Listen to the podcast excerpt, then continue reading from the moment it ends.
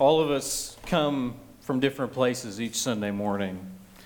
You know, some of us come into the house of the Lord this morning desperate and depressed. Um, the cares and the suffering of life might be weighing you down. Others come full of joy and excitement. you you've been singing at the top of your lungs so far. Some of us just come distracted with a million things to do this week, and this is just the first thing on the list. Some of us come in hungry for the Word of God, and other of us, of us just come hum, hoping the sermon's not too boring or too long this morning. Now, I don't know how you're feeling, but the central question I have for all of us is Is your worship careful or careless? As you spend time in our service in God's house, are you coming intentionally and deliberately to worship Jesus Christ, the only true God, or are you just kind of, well, you're here because you're always here? You're just careless and you're going through the motions without putting too much thought behind it. You know, we come to worship in a dangerous place. This is the house of God. Wherever two or three are gathered, there the Lord is. And His Word also tells us that there are angels among us who worship with us and watch our worship. But far too often, our worship can be careless and thoughtless. And this should not be. Our passage this morning warns us of the dangers of careless worship, and it's to encourage us that we need to be careful when we enter into God's house, that we watch how we act. If you would turn to your Bibles with me in Ecclesiastes chapter 5, we're just going to do the first seven verses here, and they're going to show us really two areas that we need to be careful about, and then we'll finish by looking at the gospel. Um, so if you are able, if you would stand with me for the reading of God's word. Guard your steps when you go to the house of God. To draw near to listen is better than to offer the sacrifice of fools, for they do not know that what they are doing evil. Be not rash with your mouth, nor let your heart be hasty to utter a word before God, for God is in heaven, and you are on earth. Therefore let your words be few. For a dream comes with much business, and a fool's voice with many words. When you vow a vow to God, do not delay paying it for he has no pleasure in fools. Pay what you vow. It is better that you should not vow than that you vow and not pay. Let your, not your mouth lead you into sin. Do not say before the messenger that it was a mistake. Why should God be angry at your voice and destroy the work of your hands? For when dreams increase and words grow many, there is vanity. But God is the one you must fear. The flower fades the grass withers, but God's word stands forever. Let's pray. Lord, I ask that you would be here this morning, that you would help us to not be careless in our attentiveness to your word. Lord, would I not be careless in the preaching of it? Would we spend the rest of our remaining time together in true and careful worship of you and in the fear of you? We pray this in your holy and precious name. Amen. You may be seated. Our first step, point, if you're keeping notes in your bulletin, is that we need to be careful in our worship. That we should be careful in our worship. We need to be careful instead of careless. We, we really have to be intentional when we come to worship Jesus. And by worship, I'm not just talking about the music portion of our service, which we just had some of, and we'll have more again. I mean, every single moment that we are spending inside the church, we need to be careful during the whole service. Verse 1 tells us right away guard your steps when you go to the house of God. One of the first things that he tells us to do is to guard our steps. It's the idea of being careful where you walk, watching your steps. Just like a shepherd would watch over the sheep at night to keep them safe, or the soldiers would guard the city gates to keep the village safe. She would watch your steps like you watch them when a newborn is asleep in the room. And you don't want to wake them. She watch your steps like you're mountain climbing and you want to secure foothold so you don't fall. You watch your steps like you're walking on a tightrope across a canyon. We should watch our steps when we go to the house of God. Question is, do we really watch our steps when we come to worship? Not literally are we working looking down at our feet, but are we careful in our worship? Are we careful when we show up on Sunday morning? Because too often we, instead of being careful, we're just careless. Some are careless because they just come and they just want to be entertained. They come and they want their ears tickled. Sunday morning looks less like worship and more like a party. Some are careless because they just come to consume. They come as customers instead of as worshipers. They want to sit back and be provided with a product, and if they liked it, maybe afterwards they'll leave a nice review. Some are careless, they just come to see friends. Sunday's just a social gathering, it's not a time to see God. Some are careless because they come as critics. There's nothing wrong with criticism. Surely there's plenty to criticize. But some show up on Sunday with a rubric in their hands, or at least in their head, of all the boxes that need to be checked in order for today to be a good service or at least a legitimate one. You know, let me see, let me make sure they said the right prayer, sang the right song, or they all better. I hope they don't sing that song again. That, that song's no good. Let me see if the pastor fits my theological tribe, or make sure he talks about my favorite Greek word. These people are careless because they're not guarding their own steps, they're busy guarding other people's steps with no concern for where they themselves are walking. The rest of verse 1 tells us to draw near to listen is better than to offer the sacrifice of fools, for they do not know that they are doing evil. There's a lot going on in that verse. First, he's telling us hey, worshiping quietly, that's better. Better than being foolish. In Israel, right, their worship, it was centered on the sacrificial system. So you show up at the temple with, and you're going with your animal most of the time to make a sacrifice for your sins so that you can find forgiveness. Or you're bringing an offering to show how much you love, how much you value God. That was how their worship went. So the picture that Solomon or the preacher or the writer of Ecclesiastes is painting is saying, hey, instead of showing up this morning with all of your animals ready to go, maybe just show up by yourself and be quiet. And just watch what's happening. Maybe sit and listen to the priest give a proclamation of the forgiveness of sins. Maybe listen to the confession of other sinners as they confess their sins. Sit and observe what is happening in worship. Listen to the sounds of those animals as they die. Watch and listen to the sounds of the blood as it drips on the altar or spills on the ground. Hear and meditate on the weight and the cost of your sin. It would be far better to listen to that, to observe it, to actually watch what are we doing here, than to just show up and to just go through the motions. Let me get in line, let me get my animal done, I got places to be today. This tells us that those who just show up are going through the motions, those are they're offering the sacrifices of fools. And it's possible that they think they're worshiping, well, I made my sacrifice got in line, I gave my offering, I said my prayer, but what he says is they don't know they are doing evil. This is a warning for us that we can show up, we can be in church and think we're worshiping God, but we're actually sinning and doing evil. One way this can happen to us is we can just go on autopilot, right? It's probably happened to you, maybe you didn't even notice it. You don't always notice it when it happens. You're, even though you're singing a song, maybe it's an old song you've sung plenty before, but your mind's just wandering. You're already thinking about all sorts of other things that are going on. Your mouth is singing the words, but your mind is thinking about the worries, cares of the week. Often we can be too careless and cavalier in our worship. And we come to the house of God as people who love God? Because some come because we just like the ideas of God. Okay, maybe we find some particular doctrine fascinating. Maybe we just enjoy some kind of cultural expression of Christianity. But we should come to God's house to worship Him because we love Him, because we want to worship Him, we want to hear from Him, we want to sing to Him. We should come because we want to draw near, as it says in verse 1. We should be drawing near to listen because we want to hear God. We want to sing to Him. We want to be with His bride. Each Sunday morning is much like a wedding rehearsal for that final day when Christ will return. Do we take it seriously? Because when that, or when that wedding day comes, are we going to not know what to do? Practically speaking, well, okay, that's a lot about carelessness, but how can we be careful in our worship? Well, there's a number of concrete ways that we can do this. One way we can do this is that we can prepare before we get here we can show up already having guarded our steps, not just when we walk through the door think, oh yeah, we're here, we're here to worship. And I don't just mean plan on attending or set aside your outfit in the morning before you get ready. I mean preparing our hearts.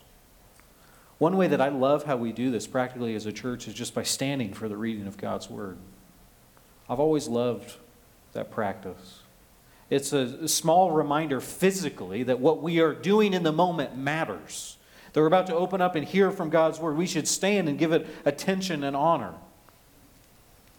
Okay, it reminds us, and the important thing, it's our hearts too, right? It's not our bodies. We can go through the motions, you can stand every time and still not be paying attention or not care that we're reading God's word.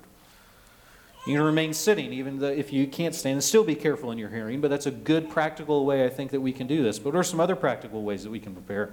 Well, one question I have is would you read the passage ahead of time? Okay, it shouldn't be that hard to figure out, even if you don't, you know, keep up on Facebook. We're just going through books of the Bible, so where we were last week, we're going to be after that. And after that, we'll, we'll be in the next chapter. So just read it, and you'll, you're going to figure out where we're at. But don't just read it, ask questions about it. Wrestle with it. Pray over it. Write down the, the things that you're trying to figure out that you don't understand. So then when you come, you, you've already got somewhat of your mind figured out around this passage. Because I can't cover everything that's in here. I never have time to do that, even if we just did one verse. But if you wrestle with it, and if you come prepared, you, the soil of your heart is already tilled, it's ready to go. You're coming with guarded and careful steps. When we worship carefully, we can do an inventory of our hearts. Have we come here repenting of our sin? Okay, if you haven't repented of your sin in a while, this would be a good time for you to do so quietly. Sunday is a great time to do that. I often on Sunday mornings find myself having to take a quiet moment and repent and ask Jesus for forgiveness for things that I have not thought about or not repented in.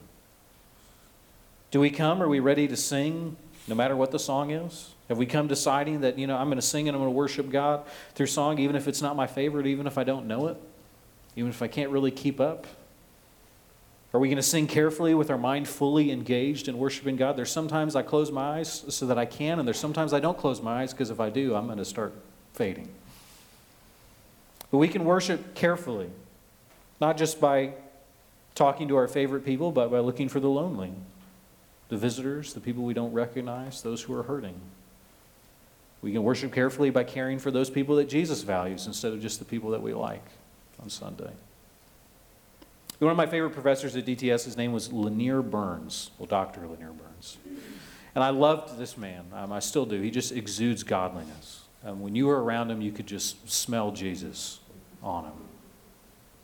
And Dallas, we had chapel three times a week. I wasn't always there, but he was always there because he had to be. And as you can imagine, okay, you hear a lot of sermons going to church that often just through work, not you know your regular church attendance. I heard more than a fair share of mediocre to bad ones. Sometimes there'd be a particularly bad chapel speaker.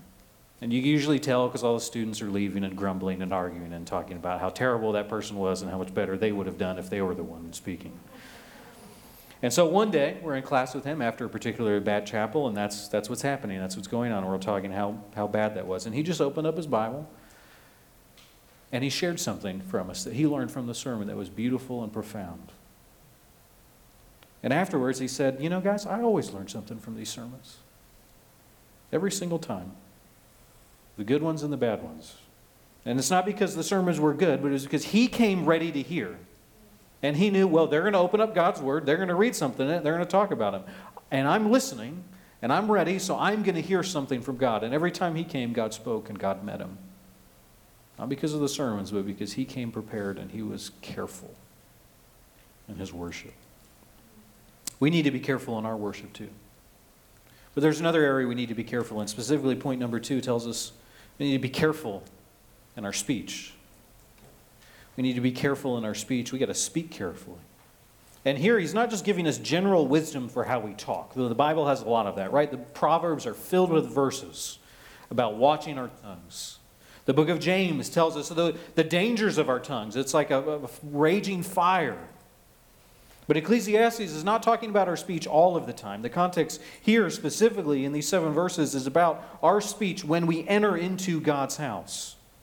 We got to be careful in what we say all the time, but especially when we come to worship God, we need to watch what comes out of our mouths. Verse 2 Be not rash with your mouth nor let your heart be hasty to utter a word before God. For God is in heaven. You are on earth, therefore let your words be few. See what he does in the beginning? He repeats a refrain twice. He says, Don't be rash with your mouth, don't be hasty in your hearts. Both of those have to do with speed and talking quickly. James 1:19, right, reminds us we got to be slow to speak. But here he's saying, hey, don't just be slow for words coming out of your mouth, but maybe the words that are coming to your heart should be slow too. Slow those ones down. And we should be slow to speak. Why? Because we are uttering a word before God. When we talk, when we sing, when we pray, especially in God's house, He hears. Now, it doesn't mean that He only hears inside the walls of this you know, church building, He always hears. But we as believers need to be especially careful and especially aware that when we're in God's house and we're talking, God is listening. For God is in heaven and you are on earth. He's not giving us a geography lesson in case we forgot where God lives and where we are. Okay, this isn't the preacher telling us where God's true house is. It is a reminder of the wide chasm between God and us. That He is a heavenly being, the only divine being, and we are made of dust. And to dust we will return. With a word, our God said, Let there be light. And the cosmos were created, and every star and planet and our bright sun. Often our words come out and we say, Oh, I, I didn't mean to say that. God in heaven, it's a reminder of his transcendence, that he's the eternal, perfect being. He's omnipotent, omnipresent. He's never changing. He's always faithful. He's incomprehensible. He's the Almighty King. To see his face, it would mean death. He holds the armies of angels in his hands. Creatures that we cannot even begin to imagine, and the prophets struggle to describe. They stand around his throne and they worship him 24 7. With a twirl of his finger, he can throw hurricanes and tornadoes. With a thought, he could wipe us out of existence forever. Therefore, let your words be few. Don't just be careful in your speech. Well, maybe, maybe just don't talk very much. Maybe say as little as possible. Understand and recognize who you are talking to. Verse 3 For a dream comes with much busyness, and a fool's voice with many words. It seems like this verse here, it's a proverb. He's using again to prove his point. The first part, a dream comes with much busyness. Hey, those who are working too much, who are always busy, always doing something, they got a lot of dreams not just daydreams, but a lot of plans and ambitions about maybe what they want to do. And they're going to do with all their money or fame they'll get from all of their work. And as natural it is, as that dreaming comes from all of that busyness, those who talk too much are usually fools. That's what the proverb says. So again, it's a call for us to watch how much we speak when we come to church. Sunday morning is not just a day for us to talk, myself included. Maybe, I don't know, maybe some of us need to try spending a Sunday morning in silence, to talk as little as possible, to carefully weigh our words. Wonder how different our worship might be one day if we tried that. And again, the lesson here isn't that we should never speak, that we need to be careful. Sometimes carefulness means not speaking, and other times it means, okay, when you're speaking, really pay attention to what you say. Maybe don't just say the first thing that comes to your mind. What are some other ways that we can be careless in our speech or ways we can be too hasty and long winded? I think that um, one of the common ways this happens is we can be really careless in our prayers. You know, our, our tradition, right, or our, our tribe, we really pride ourselves on original prayers. Okay, we want to pray what comes to our hearts in the moment. We don't want to do, you know, written prayers or responsive stuff. And, that, and that's fine, it's not a bad thing. But the problem is, what comes to our minds is not always very careful, is it? It's not always reverent. Okay, if I had time, if you told me ahead of time, I'm going to meet with somebody really important, I've only got a few moments to talk to them, I'm probably going to sit down and plan out what I'm going to say ahead of time. I just think, yeah, I'll wing it, it'll be fine. That's not careful. I think that we need to be more careful in our prayers. Maybe we should sit and think and write our prayers out ahead of time. Maybe we should find ancient prayers believers behind us have prayed and pray those. It doesn't mean that original prayers are, are evil, unwise. I'm not saying it at all. But I'm, I'm trying to point out sometimes we cannot be careful. And we cannot be careful in those prayers as well. But it would be better for us to pay, pray a very short, careful, chosen prayer, even if it was six words, than a long winded, careless one.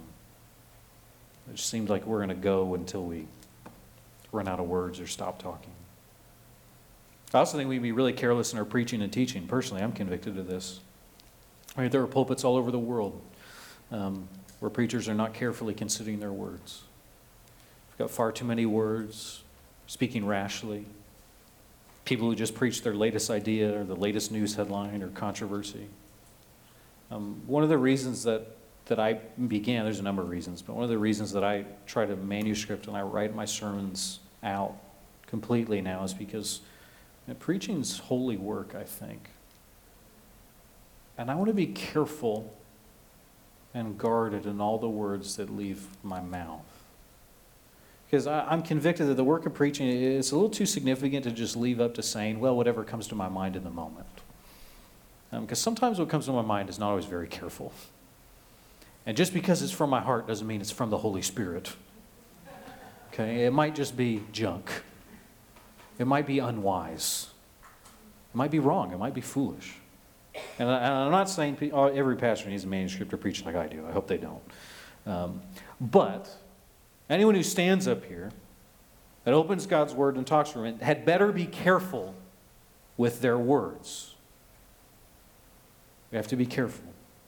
Verse 4 tells us when you, another way that when you vow a vow to God, don't delay in paying it, for he has no pleasure in fools. Pay what you vow. So the next couple verses here, kind of 4 through 6, they, they center on vows or these oaths made to God.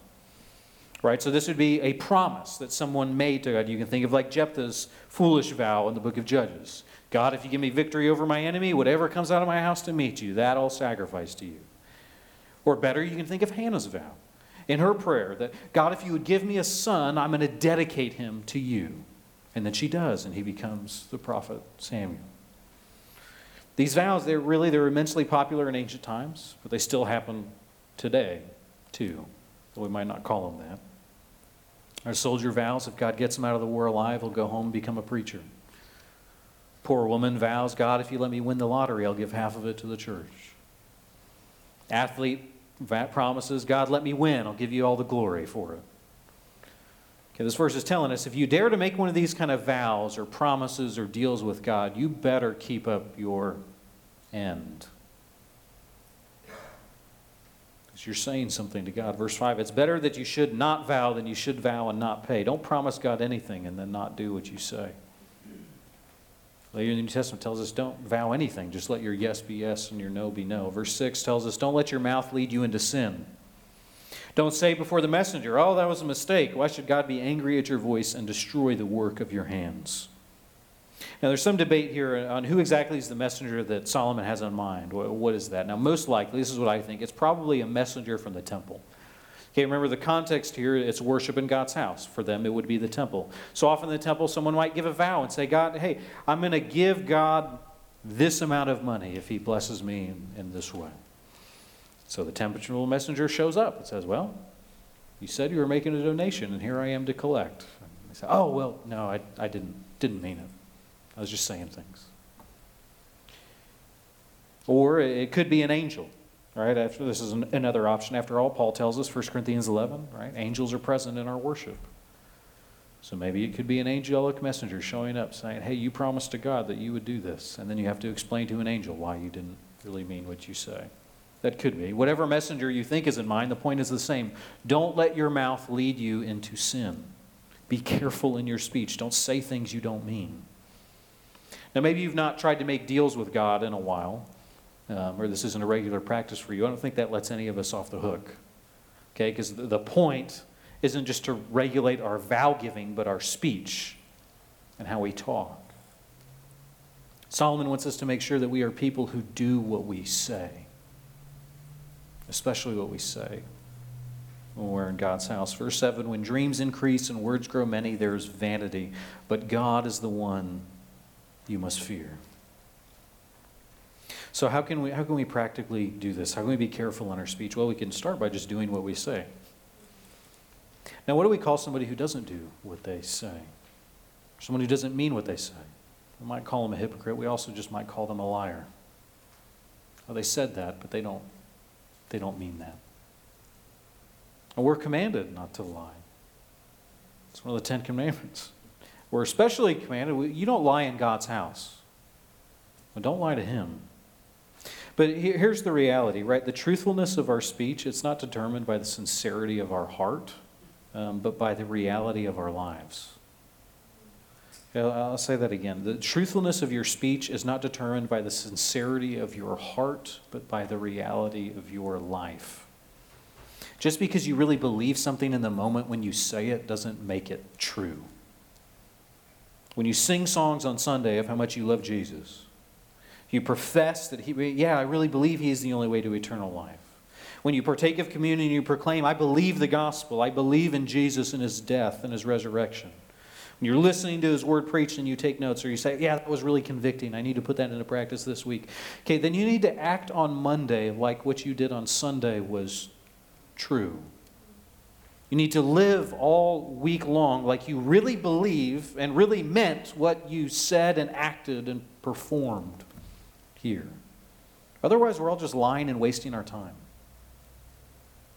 You know, what makes what we sing and preach and say in this place true is how we live the rest of the week. And there's a warning in 6 that don't, why should God be angry at your voice and destroy the work of your hands? If we come and we just put on a show when we act like we really love God, and then everything we do outside of these walls has nothing to do with Him, it's a strong warning that God might destroy the work of our hands. At the very least, He is going to be angry at our voice the next time we show up and think we want to sing more praises to Him and hope He likes our song. If you've been living a lie all week long, don't come into God's house and pretend. Okay, come into His house, but come into His house and then repent. And if that's you, if you've been careless in your worship, in your speech, in your life this morning, this week, for a long time, if you're convicted of your sin, I've got good news for you. The good news is just the gospel of Jesus Christ. And our last point is this there, there's grace for the careless. There is grace for the careless. There's grace for you. There's forgiveness for you. No one has been so careless. No one has been too sinful that they cannot find grace and salvation. Right? These verses are, are so strange in the book of Ecclesiastes, they almost seem out of place. It makes some people say, oh, maybe they just got slapped in here, copy pasted later on. Because so much of this book, it, it just lingers in the shadow of death, it lingers. And so, why does he take this moment to just talk so seriously about worship? What does that have to do with anything? Well, the answer is because of death. All of us are going to die one day. And we should worship God as if we will have to stand before Him one day. It's the end of Ecclesiastes 12 tells us. And we will have to answer for every single idle word.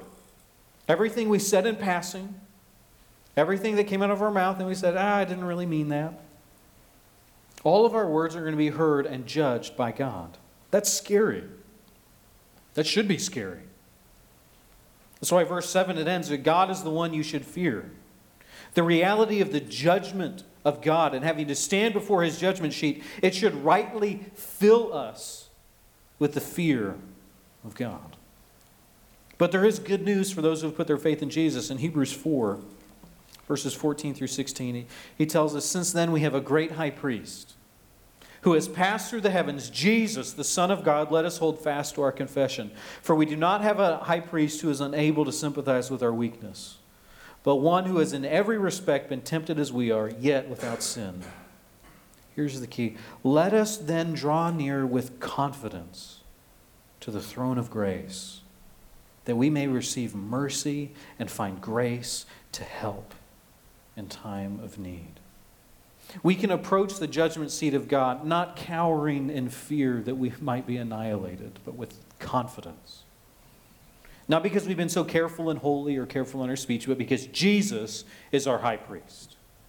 Because Jesus spilled his blood in order to atone for our sins. That he was without sin and he satisfied the wrath and the justice of God. So we should fear and respect God, but we can also remember He's gracious to us. He sympathizes with our carelessness. Jesus has been human too. He knows how hard it is for us. He knows how often we wander, how often we fail, how often we fall.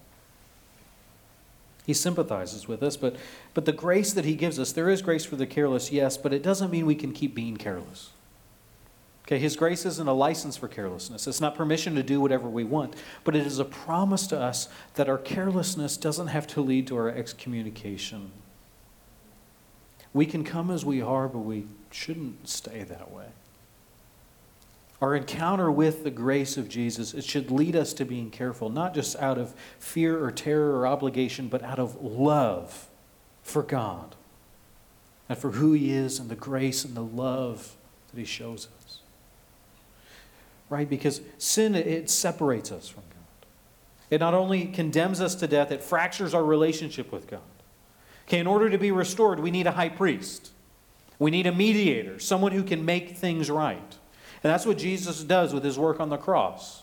He doesn't just give us eternal life, get us into heaven one day in the new heavens and the new earth when they return. He restores us. So now we can commune and have a right relationship with God. He will hear our prayers, He will listen to us, He will be our help in our time of need. He remakes what was lost. So now, if we have been reconciled to God, how should we act? After having this huge relationship fracture satisfied by the death of God Himself, how, how should we respond? After knowing that uh, how much our sin hurt and offended him, should we go on to sin some more? Well, he just forgave me. Sweet. Who cares? No. Because we've been reconciled to God, we should avoid sin. It's one way to show that we value our relationship with God. We value who He is. Our receiving grace, it should make us live in light of that grace. Let's just say, hypothetically, you know, my wife and I or my wife and I have been arguing about me leaving wet towels on the bedroom floor. This is hypothetical. I don't do this. I do other things, but I don't do this one. So let's say this blows up into a really big argument, right? but I come back and I ask for forgiveness, and she forgives me, and we're all reconciled, and we're all in love, and it's great again. You know, this is all wonderful. And I just immediately, what if I then took a towel, dumped it in the sink, soaped it up, and just threw it on the floor? Okay, how long do you think that reconciliation is going to last? Not long. Because what, what does that show? Well, I don't really value this. I don't really care. I'm going to do whatever it is that I want to do. What does it say about my love for her? Or how much I value this? Not at all. Okay, there is grace for the careless. And every time we fall, we have a high priest who sympathizes with us, and we go, we can find grace there. We can come into God's house, not just with fear that we might do the wrong thing, but knowing when we do, He will forgive us. But that doesn't make us just do whatever we want to do. It should make us want to be careful because we know and we love God. Because we are careless people who have received grace, and now we want to be careful people who will still get grace when they're careless again. In conclusion, where have we been? Well, we want to be careful in our worship. We should be careful in our speech, and even when we're not, there's grace for us. There's grace for the careless. I'm going to close this in prayer, and after I pray, I want us to carefully practice and worship our Savior through songs and praises. Let's pray. Lord, I, I ask um, that you would help us. Lord, we are so often careless. We're careless in our speech, we're careless in our attentiveness, careless in our singing and Lord, we don't even begin to recognize how serious it is. We, we presume too much on your grace. Lord, I ask that you would help us to be a careful people. We can't even do this without the aid of your Holy Spirit. And Jesus, you have been a man like us. You are, you, you know our weakness. We ask for your mercy and grace, and we thank you for it.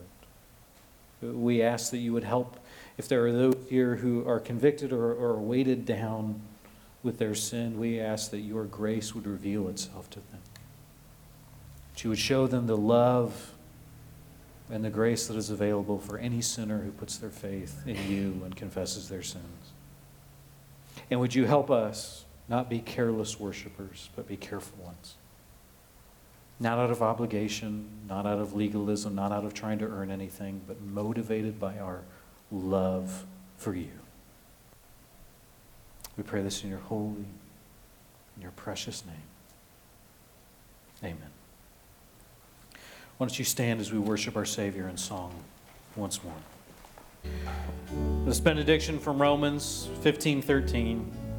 May the God of hope fill you with all joy and peace in believing, so, by the power of the Holy Spirit, you may abound in hope. God bless you. Go in peace.